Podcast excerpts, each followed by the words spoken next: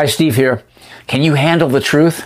You want answers? I think I'm entitled. You want answers? I want the truth! You can't handle the truth! Are you sure? Because what I'm going to talk about today is something you've probably never heard before. Ever.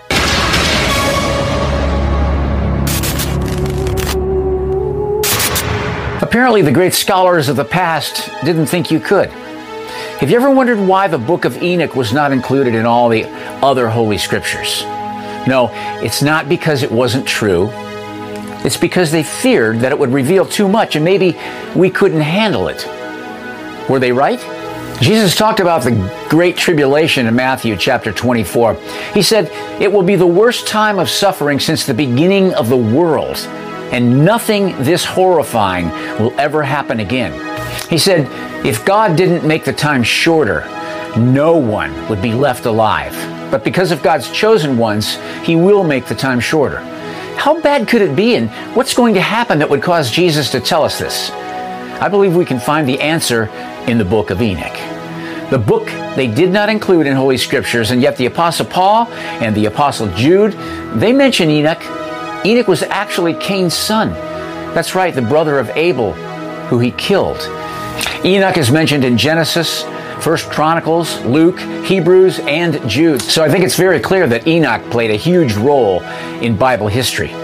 But it's what Enoch wrote that's never been taught or really revealed to the church. Why?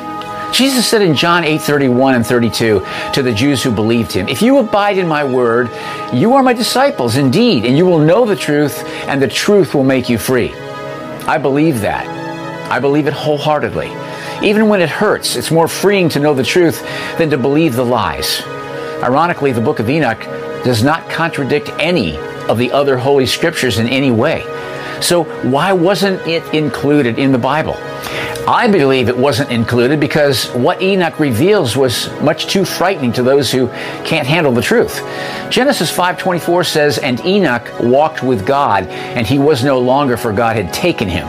Just like the prophet Elijah, he was taken up to heaven and didn't die. Jesus said in Matthew 24, 37 through 39, But as the days of Noah were, so will the coming of the Son of Man be. For as in the days that were before the flood, they were eating and drinking, marrying and giving in marriage until the day that Noah entered the ark, and knew not until the flood came and took them all away.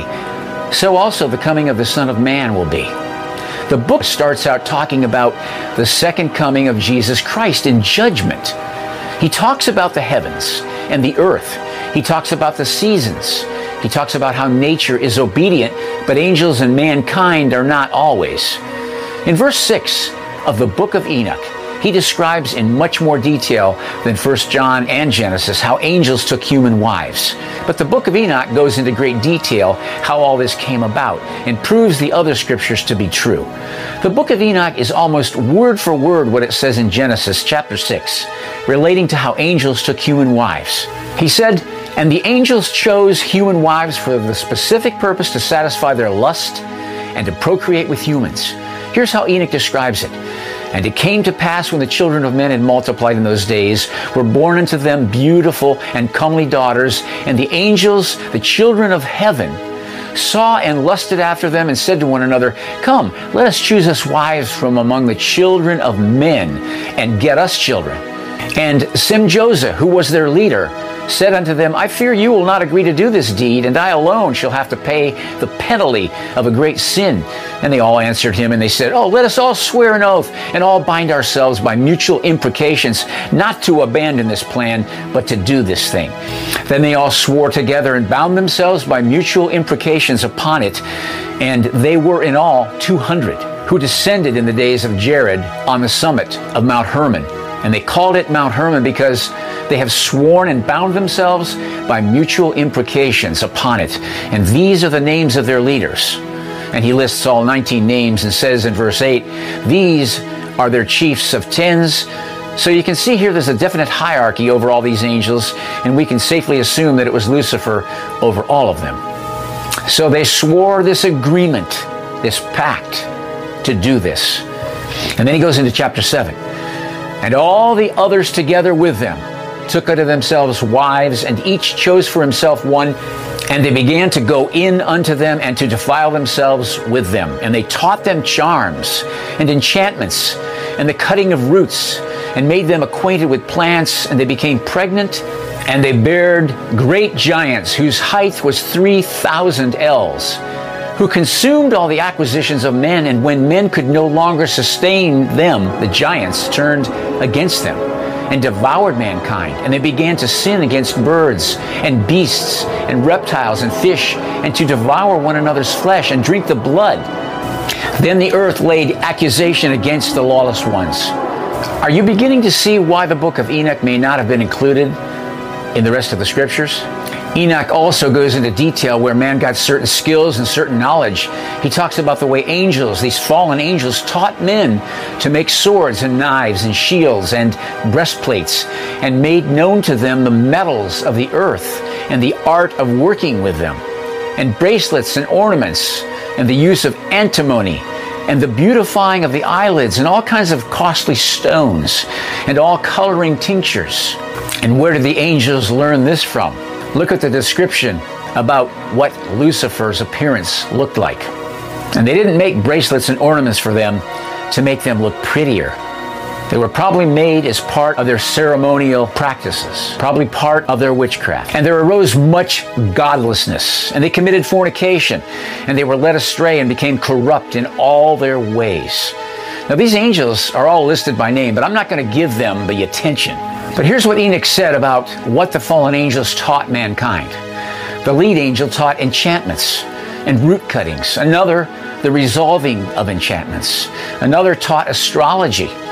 Another, the constellations. Another one taught the knowledge of the clouds. Another, all the signs of the earth. And another, all the signs of the sun. And another, the course of the moon. And as men perished, they cried, and their cry went up to heaven.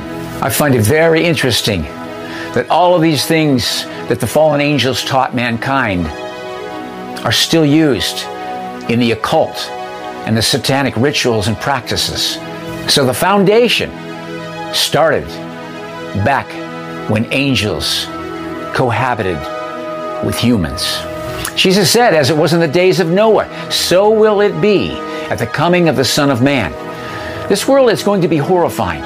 Do you know Jesus Christ as your Lord and Savior? There is no hope in anyone else or anything else or any place else other than the Son of the living God who gave himself that he might deliver us from the fate of the rest of the world.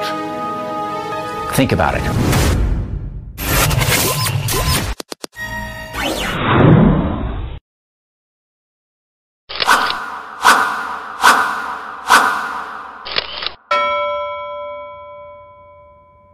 Are you reading the headlines? International threats, war in Israel, corruption here at home. When will it end? The trouble is, it might end in disaster. And when the future is unstable, access to food can be limited. You have to secure your own supply. Thanks to My Patriot Supply, you can. My Patriot Supply is the largest preparedness company in the country, and they're dropping the price of their top selling three month emergency food kit. Get a delicious variety of breakfast, lunches, dinners, and more for $200 off. These meals offer 2,000 calories every day. To prepare them, just add water and heat. They buy in bulk, then they pass the savings on to you. Visit preparewiththinkaboutit.com and save $200 on your food security. It's better than any kind of insurance you possibly have. Order by 3 p.m. for free, same day shipping. Preparewiththinkaboutit.com.